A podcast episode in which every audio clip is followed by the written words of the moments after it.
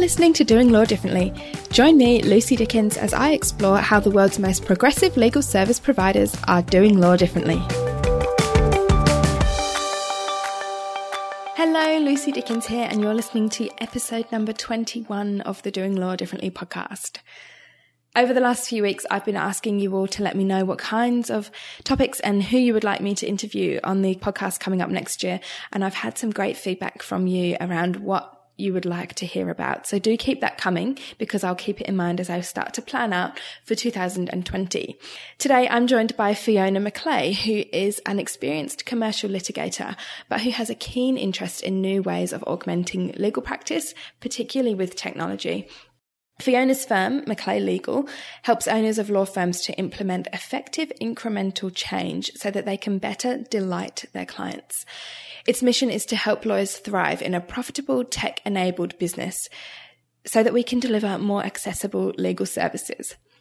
Now, I've spoken a lot about tech in that intro to Fiona, but what I love about her approach is that although she is all about using technology and how we can use it to make our businesses better, her starting point is always to encourage people to look at what they already have and how they can use what they already have before they start to go and use other technology, particularly that that they have to pay for. So in this interview, Fiona has got five tips to share with us, which are all ways that we can get started with change, with future proofing, as she calls it, and really how we can make the most of what we already have within our firms to enable us to change and prepare for the future practice of law. Enjoy.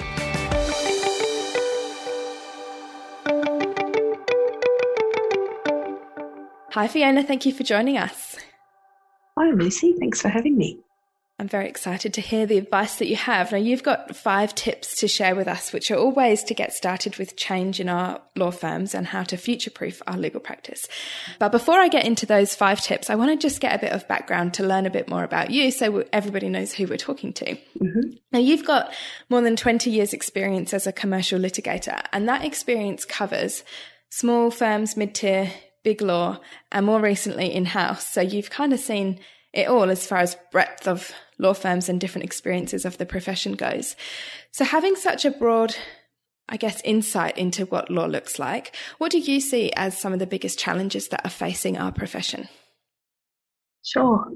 I think really it's the pace of change that is one of the really hard things to get a handle on, and particularly in a profession where a lot of the same tools haven't changed. I mean, when even when I started, we were still new.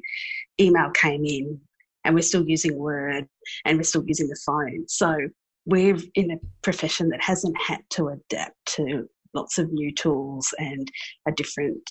We've had to speed up, but we haven't necessarily had to sort of upgrade our tools. And I think that that's something that is causing quite a lot of practitioners a, lot, a big feeling of overwhelm. And I just don't think it's going away. So, some of the things I want to talk to you about are some of the ways that I think that people can try to make that change seem more manageable so that you can engage with it and see some of the opportunities as opposed to just trying to keep on doing the way things you've always done them that's worked in the past.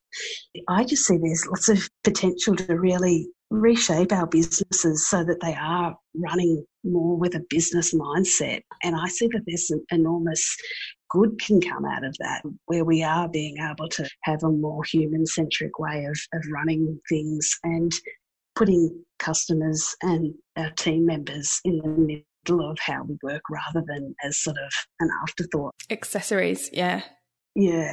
So I think that that change will bring um, different ways of working, and, and some of that will involve using tech to augment the way we provide services. But that human connection is, is going to remain at the centre of how legal services are done, and whether that's in big law, medium law, or small law, or in house. But really, what is what we are going to have to do is just find ways to make sure that we're able to keep up and embrace some of those tools and new ways of working that can really help. It's really interesting because at some point a few years ago, I think the talk around change in firms was all about technology and all the latest tools that you could use. And I'm starting to see a shift where the more times I ask this question, the more often I'm being given the answer that we need to bring it back to the people and make it more about the people. And it's interesting how that shift and that uh, it's not really a cycle, I guess, because we probably didn't start with the people in the first place, but it's just interesting to see that progression. Yeah, it is. And I think it's something that's not just in law. I think mm. companies also are finding that moving to flexible working, moving to um, more inclusive ways of working is actually delivering better financial results, happier people, more engaged mm. teams. So mm. I think that it's kind of um, maybe it's a generational shift just around the way that we we look at what our working life is going to be and how that's going to integrate with the whole of life so that we just have a, a more sustainable career and a longer, healthier working life. Can you pinpoint where your interest in changing law started? Was there a big something that happened for you? It was a gradual thing, but it, it started with being stuck at nine o'clock at night fixing the formatting on a on a forty page Word document and just no. you know, why why my clients do not want to pay for me to be doing this. Mm. Um, and it really just became that started quest- the question I started asking myself is there has to be a better way. And I started just Googling, you know, okay, how do I do this? And there's there is lots of information that is available when you start to ask those questions. How, what tool could I use to sort this out? So it basically came out of working in a in a smaller firm where there weren't the sort of resources that might be on tap if you're in a big firm. But we were still running big, complicated litigation, and we just needed some tools to help us sort of level the playing field. And so, e discovery, um, some of the sort of automation tools, some of the collaboration tools. It's much easier to bring those into the system when you're in a small firm because basically you just think that looks good and you, plug your credit card in and you, and you get the product. So it really came out of trying to do a better service with limited resources. And I just found that we really could do a better job and we could get away from some of the reliance on manual processes and I sort of thought that if I, I'm not a geek, and if I could use it, and if I could get my head around it, um, then other people who are also feeling overwhelmed and overburdened and sort of working in traditional ways, yeah, could get kick or, or a bit of a helping hand from some of these tools. So I started trying to share that on my mostly on LinkedIn, social media, sort of just to sort of like, here, have you thought about doing this? This might work for you. And it's all just out of free tools or tools that we sort of had lying around and that are pretty easy to implement. But it, really just came out of where you have to court working in litigation, you have court deadlines, you have demanding clients, you have the other side. Uh, they're not going away, uh, and there's only limited hours in the day. So we, we do have to just try to find smarter ways to get this stuff done. What you've described is what I love about your approach to change, and that's that you talk about taking incremental change. We don't have to change everything in one big swoop. We can make small steps that over time will add up, and at least, I guess, at least will get us started on the journey as opposed to burying our heads in the sand. And it's interesting you talk about small firms because, while, like you mentioned, while they may have fewer resources, it's often easier to manage change when you've got a smaller team and less decision makers, perhaps. Everybody wants to have a say. So let's get started with some of these five things that you say that we can do to make the most of what we already have, really, is what you're saying. Look at what you've already got. So, where do you say, what's number one? Where do we start? Well, I think where you start is looking at what is something that just really bugs you and every day or every week pain point that is there a way that I could do this better? Is there something that I'm constantly writing off time because this just isn't working. But then I think sometimes it's kind of tempting. It's a bit like, you know, in January, you decide to get fit every January and you say, right, I've got to go and get a gym membership or a yeah. CrossFit, you know, and, and you go five times one week and then you fall over dead the next week and, and, and you sort of loop to the end of the year and you've been six times in all. and It's been a failure. And you start again at January next year. yeah. And so instead of saying, oh, look, you know, we've got this problem of billing, we must get a brand new practice management system and, and we must, you know, reinvent the world. Just have a look at what you could do, what could you break down, and there is there's an enormous amount that you could do. If you're using office or, or g suite you can set up templates. You can set up sort of some basic workflows.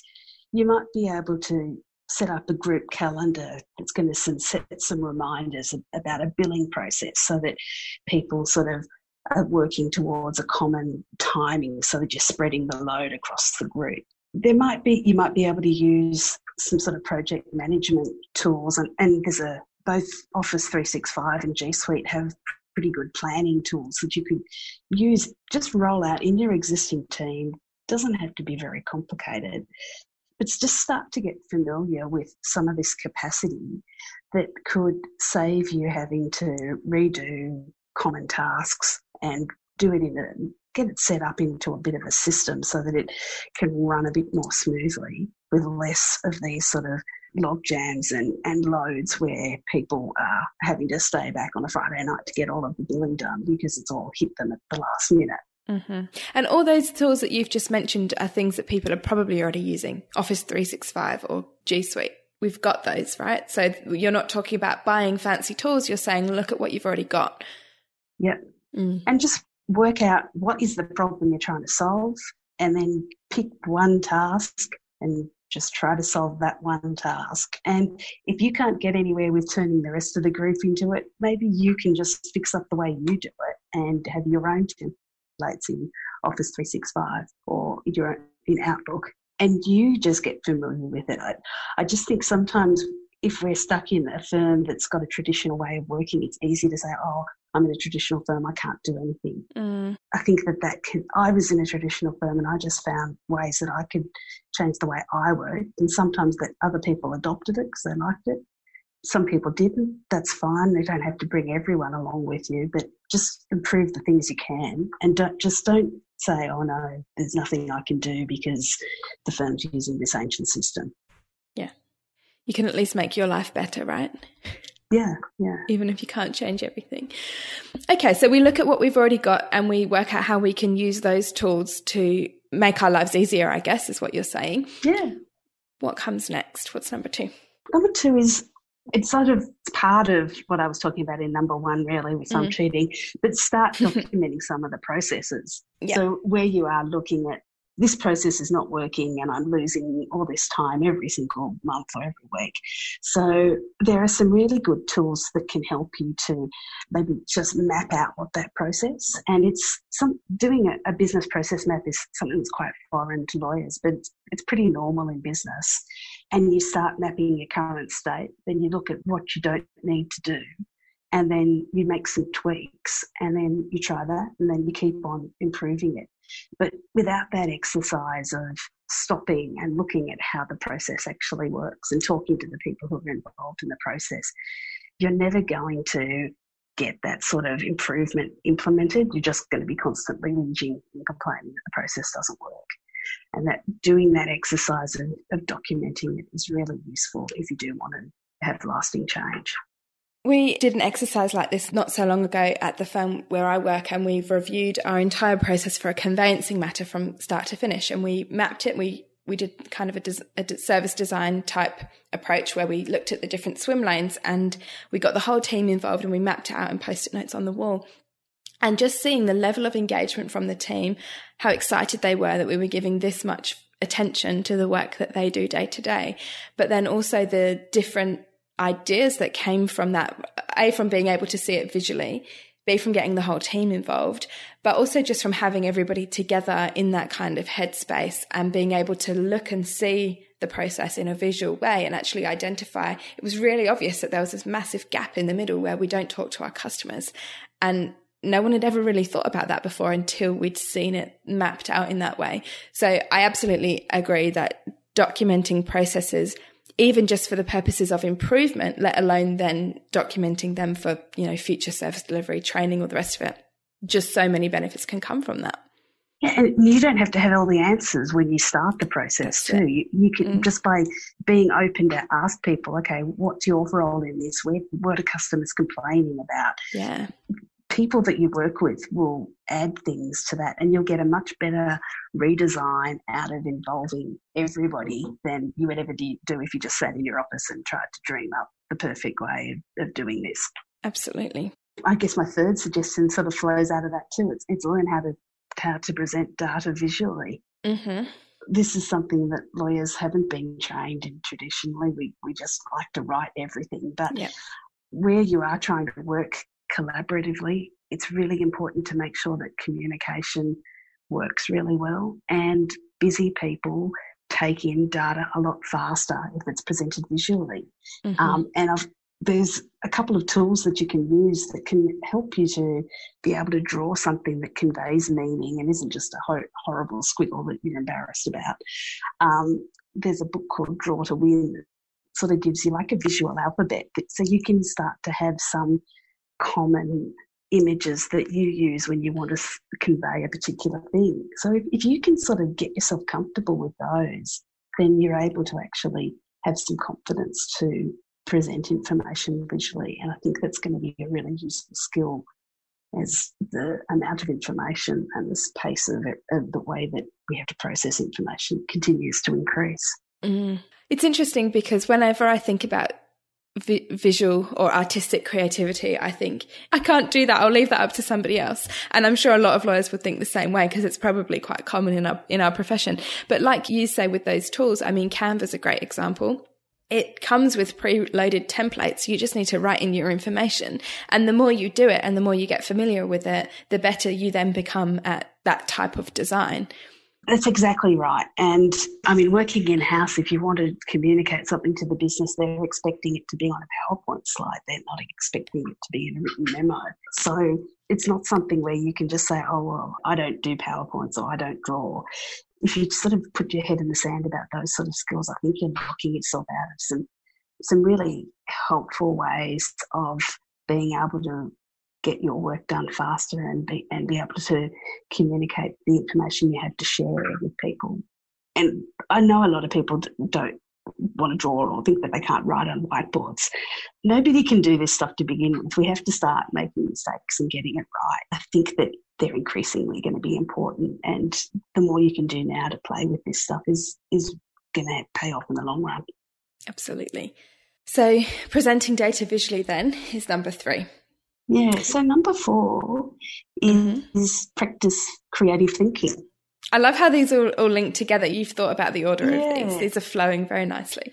Creative thinking. Okay, what do you mean by this? There's a really wonderful book by a guy. It's about what makes innovators what, and how are they separate. It's by a guy called Adam Grant, who's an organizational psychologist. And what he found is that the people who came up with the most innovative solutions were people that had a creative hobby. And so that might be that they played the violin, it might be that they're a gardener in addition to being, you know, a scientist or, or whatever their day job was, they went off and they spoke another language. And going into that sort of flow activity away from your day job enabled them to come up with these really innovative ways. And a lot of innovation comes out of taking something from one field or one industry and applying it in a new industry so we know it already works in engineering. Now we're going to apply it in law, and you know, and then out of that you get that sort of creative leap.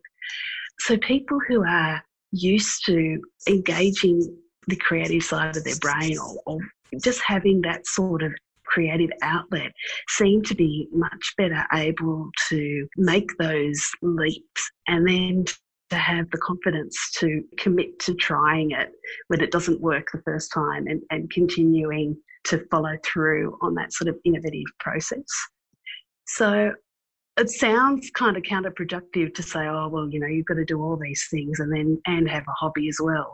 But I think the skill in it is that having a hobby makes you better able to see the way that you can improve your day job and do that, make those sort of leaps of thinking that would enable you to see a better way to get things done. Absolutely. And I can so relate to that. Years ago, I didn't have any hobbies and I'd kind of go to work and I'd go home and I'd clean my house because I was that lame. That was, was exciting to me. And then I'd do the same thing the next day, rinse and repeat. And as you could probably imagine, I ended up in a not very happy place because that was all my life consisted of. And then eventually I kind of found some hobbies And I have been able to see how my career has progressed and transformed and gone on all these different kind of journeys as I've had these what would seem to be completely unrelated hobbies, starting with learning how to build websites because I thought I'd start a blog and then how to write and then what I've learned through business school and then having children and how all those different things that you would look at and think had nothing to do with my career as a lawyer. Actually I then brought those skills back into the business and then we've kind of taken bits and pieces of that and has changed the journey that the business has taken. So I can see it absolutely. And I completely agree with you. And that would be why companies like Google give their staff a set amount of time to go and work on wherever enjoys you or wherever you find interesting, because they know that it's that creativity and those skills that are outside of the day to day then come back into and shape the future of the business. Yeah, that's exactly right. And the other thing too is you have to put it in your diary. You know, you can't just say, "Oh, well, I'll do some painting later on." You know, you've got to lock it out in your diary. Yeah, sort out a way that you're going to be able to get there. Think about it in advance, and and really, yeah, treat that as a, a something that is absolutely essential to your self care or whatever you want to call it. But but yeah, give that priority. How do you think we can encourage employers to think like this? Because often the focus is so much on getting the work done and recording those hours and doing whatever needs to be done for the client or the technical aspect of work that there's not much time left over for this reflection or for reset or for doing something that we don't actually know where this is going yet, but maybe it might end up with some sort of positive. How can we help employers to see that and help them give us the space to do those things? That's a challenge. And in some ways, it might just be you have to just be you have to take responsibility for deciding what mm. what works for you and what is going to be fulfilling for you. And if that means carving an hour out a fortnight, you probably can manage that.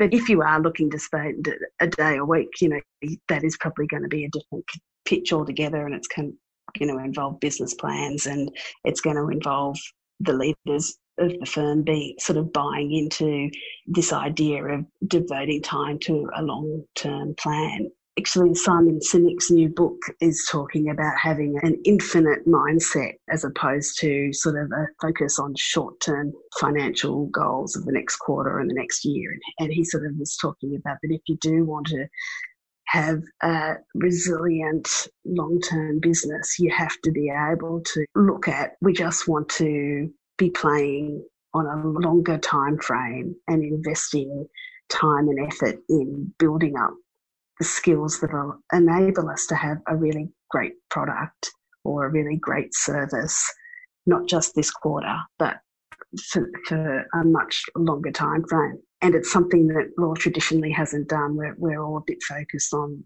this week or this month's billings. Yeah. So look, I, I, think it gets easier if you're in a firm that's not working on a billable hour, but in a traditional firm, I think it's hard. But I think maybe what you have to just do is start with something that is just as simple as I'm going to go to yoga every week. And if you're then happier and you're coming, your work quality is improving, then I don't think your boss or the or the leadership team is going to have a problem with you being healthier and happier and more productive. So, in some ways, start small and start chipping away at something. And when you're deliver- when you're making those sort of small changes that are delivering a noticeable noticeable benefit, I think that no one will have a problem with it. But we just have to have the confidence that it's important for us and start it and keep going until we see that benefit. Perfect. Number five. So yeah, the fifth one is, and it's really I think one of the, the most important ones, but it's really focused on delivering what your client values. Mm-hmm. And there's this this quote from um, Jeff Bezos, the Amazon founder, which where he talks about at Amazon they, they had a lot of inventions. They were all very excited about it, and the customers didn't care about it at all. Mm. And he's just saying if, if those inventions weren't disruptive, the only thing that's disruptive is something that the customer gets behind. I love that quote. I don't think I've heard that before. Yeah, it's it's a really good quote. Yeah. And Laura Vickers was saying this um, in your conversation a couple of weeks ago that they got really excited about a couple of things, but then the customers just didn't want that, and yep. so they get rid of it. It, it makes yep. no sense to spend any time on that. And that's the other thing that I think lawyers don't do enough of is when we we say, "Oh, we've got to fix this problem." Is the customer going to care? And if it's not going to enable us to deliver a better service to our clients or you know have a more profitable business, then it really doesn't matter how much we spend on making our internal day go better because it's not going to have the sort of noticeable payoff that'll make a difference to the business. And so before you spend too much time reinventing your entire internal system, just really check in with what, what, like you were saying, when you map out your conveyancing system and look at, well, where are we letting down our customers? Focus on those points, not so much that, oh, I really hate this particular job and I don't want to do it anymore. and that's why an MVP, the idea of a minimum viable product or service, is so good because you can come up with a concept and launch it and see what kind of feedback you get from your customers before you've spent so much time and money on building the next best fancy thing. See if anybody actually cares before you get that far. Absolutely. And then being able to let go, I think, as well, and say that didn't work and it's okay, even though yes. it was, you know, my baby that I loved and I wanted to see it shine. It's okay if it doesn't. That's right. Yeah. And it's so hard to make change stick in law firms. You know, before you start biting off one of these projects, really just check that it actually is going to make a difference where it counts. Yeah. So, Fiona, what's the one piece of advice then that you would give to somebody who wants to do law differently? I can really encourage people, no matter where what firm you are, to really just start thinking that part of your job is to learn something new about a better way of doing what you do and maybe try to do something new every month or every six months. But just put that on your own personal to do list. And that might be you're going to go to a webinar from the Centre of Legal Innovation or you're going to listen to Lucy's podcast. But just put something, one of these sort of incremental steps into your, your job so that you don't find yourself five years down the track looking around and realizing that the, the way lawyers work has completely changed and you just have no idea about what is going on. I think we just have to put that on our own personal goals of I'm going to find ways, start change, getting comfortable with change now. Yeah, I like that you're talking to individuals. It doesn't matter what necessarily so much what's going on around you. Don't let that stop you from doing what you need to do for the sake of your own career and your own enjoyment of your job. Look at ways that you can start small, which is exactly where we started with this conversation, isn't it? Yeah, and that was something that I just found that if you start looking for people who are interested in this, you'll find them and you'll get heaps of inspiration and, and it'll it really invigorated my interest in and, and my and wanting to continue working in the legal industry by finding people who were changing things and who were enjoying the way they practiced. Mm. And that was down to me. That wasn't anything to do with who I was working for or the kind of work I was doing. So, although it's hard, that's sort of what I want to share with people is that you can um, find things and you can make a difference and you can change your level of enjoyment in your work if you start to make some of these small changes and don't expect it to be dramatic overnight, but just keep chipping away. You know, going for your 30 minute walk every day, you're going to get a much better result at the end than if you had gone all out at CrossFit for, for one week and never gone back again. Perfect. And I'd suggest, and I'll include a link in the show notes, but if you're looking for someone or somewhere to kind of find where can I look for the people who are doing things differently, I'd suggest to connect with Fiona on LinkedIn because you're often and always sharing small little tips for people who are looking to implement change or short little things that you find out along your journey. You're always sharing them with everybody else. So I think you're a wealth of knowledge. Thanks, Lucy. Yeah, I like to do that. And there are lots of small things that just come up that people don't necessarily know about. Thank you so much for joining us, Fiona. Oh, thanks, Lucy. I really enjoyed it. And congratulations. It's a wonderful podcast. Thank you. Hope you enjoyed the interview. Fiona has very kindly put together a checklist of those five tips, along with links to her favourite tech tools and her favourite resources. You can find the link to the download in the show notes. So that's all from Doing Law Differently today. Thanks for listening. If you're enjoying the podcast so far, I'd love it if you could leave a rating and review on iTunes. It makes a big difference because it really helps other people to find out about the show. And lastly, if you or someone who you know is doing law differently, then send them my way at doinglawdifferently.com.au forward slash guest. I'd love to have as much variety on the show as possible, so do send them over. See you next week.